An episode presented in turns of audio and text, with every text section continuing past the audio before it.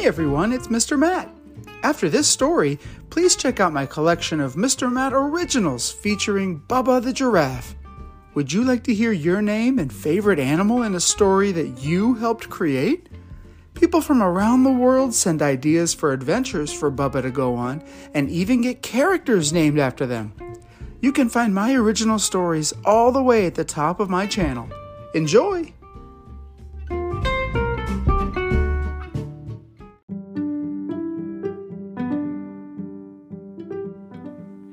Hey everyone, welcome back to Mr. Matt's Story Time. Today, Mama Llama? and I will be reading The Spiffiest Giant in Town by Julia Donaldson for our five year old friend Charlie and his brand new baby brother Henry. We hope you enjoy it.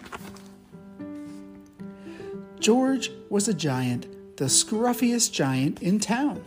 He always wore the same pair of old brown sandals and the same old patched up gown. I wish I wasn't the scruffiest giant in town, he said sadly. But one day, George noticed a new shop. It was full of spiffy clothes, so he bought a spiffy shirt, a spiffy pair of pants, a spiffy belt, a spiffy striped tie, some spiffy socks with diamonds on the sides, and a pair of spiffy shiny shoes. Now I'm the spiffiest giant in town, he said proudly. George left his old clothes behind in the shop. He was about to go home when he heard a sound. On the sidewalk stood a giraffe who was sniffling sadly. What's the matter? asked George. It's my neck. Said the giraffe. It's so very long. It's so very cold. I wish I had a long, warm scarf. Cheer up, said George, and he took off his striped tie. It didn't match my socks anyway, he said as he wound it around and around the giraffe's neck. It made a wonderful scarf, Thank you. said the giraffe. As George strode toward home, he sang to himself, My tie is a scarf for a cold giraffe, but look me up and down, I'm the spiffiest giant in town. George came to a river. On a boat stood a goat who was bleating loudly. What's the matter? asked George. It's my sail, said the goat. It blew away in a storm. I wish I had a strong new sail for my boat. Cheer up, said George, and he took off his new white shirt. It kept coming untucked anyway, he said as he tied it to the mast of the ghost's boat. It made a magnificent sail. Thank you, said the goat. George strode on, singing to himself. My tie is a scarf for a cold giraffe. My shirt's on a boat as a sail for a goat. But look me up and down, I'm the spiffiest giant in town. George came to a tiny ruined house. Beside the house stood a white mouse with lots of baby mice. They were all squeaking. What's the matter? asked George. It's our house. Squeaked the mother mouse.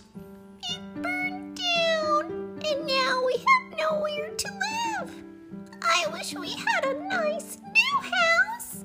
Cheer up, said George, and he took off one of his shiny shoes. It was giving me blisters anyway, he said, as the mouse and her babies scrambled inside. The shoe made a perfect home for them. Thank you. They squeaked. George had to hop along the road now, but he didn't mind. As he hopped, he sang to himself. My tie is a scarf for a cold giraffe. My shirt's on a boat as a sail for a goat. My shoe is a house for a little white mouse. But look me up and down, I'm the spiffiest giant in town. George came to a campsite. Beside a tent stood a fox who was crying. What's the matter? asked George. It's my sleeping bag, said the fox. I dropped it in a puddle. I wish I had a warm, dry sleeping bag. Cheer up, said George, and he took off one of his socks with diamonds on the sides. It was tickling my toes anyway, he said, as the fox snuggled into it. It made a very fine sleeping bag. Thank you, said the fox. George hopped on, singing to himself. My tie is a scarf for a cold giraffe. My shirt's on a boat and a sail for a goat. My shoe is a house for a little white mouse. One of my socks is a bed for a fox. But look me up and down. I'm the spiffiest giant in town. George came to a big, squishy bog. Beside the bog stood a dog who was howling. What's the matter? Asked George. Oh, it's this bog, said the dog. I need to get across, but I keep getting stuck in the mud. I wish there was a safe, dry path.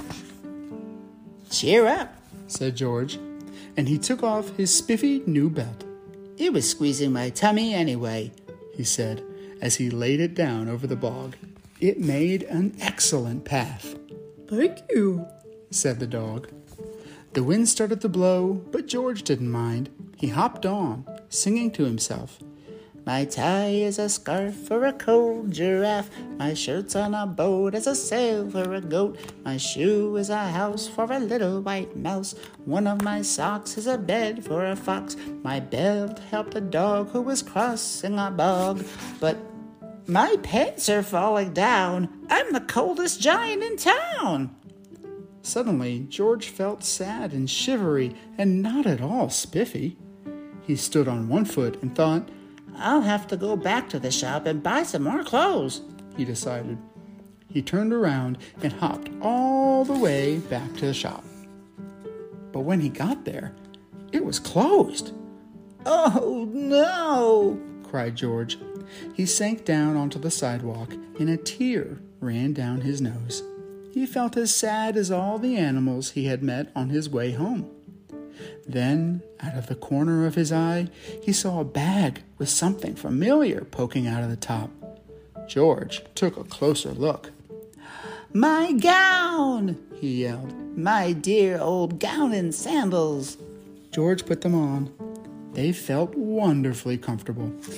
I'm the coziest giant in town, he cried, and he danced back home along the road.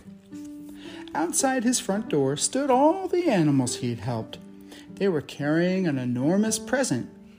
Come, Come on, George, they said. Open it! George untied the ribbon.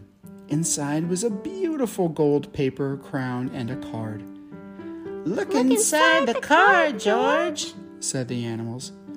George put the crown on his head and opened the card.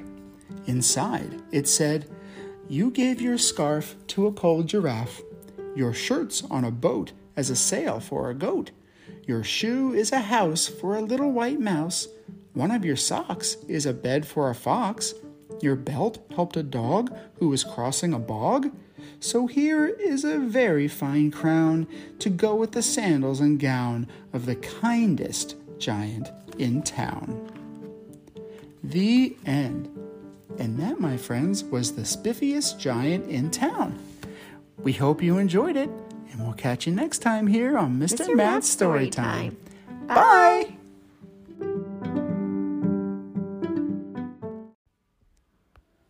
Thanks for listening. If you'd like to help keep kids excited about books and stories, please consider supporting my podcast via the link in this story's description or via Venmo at Mr. Matt Storytime, altogether no apostrophe.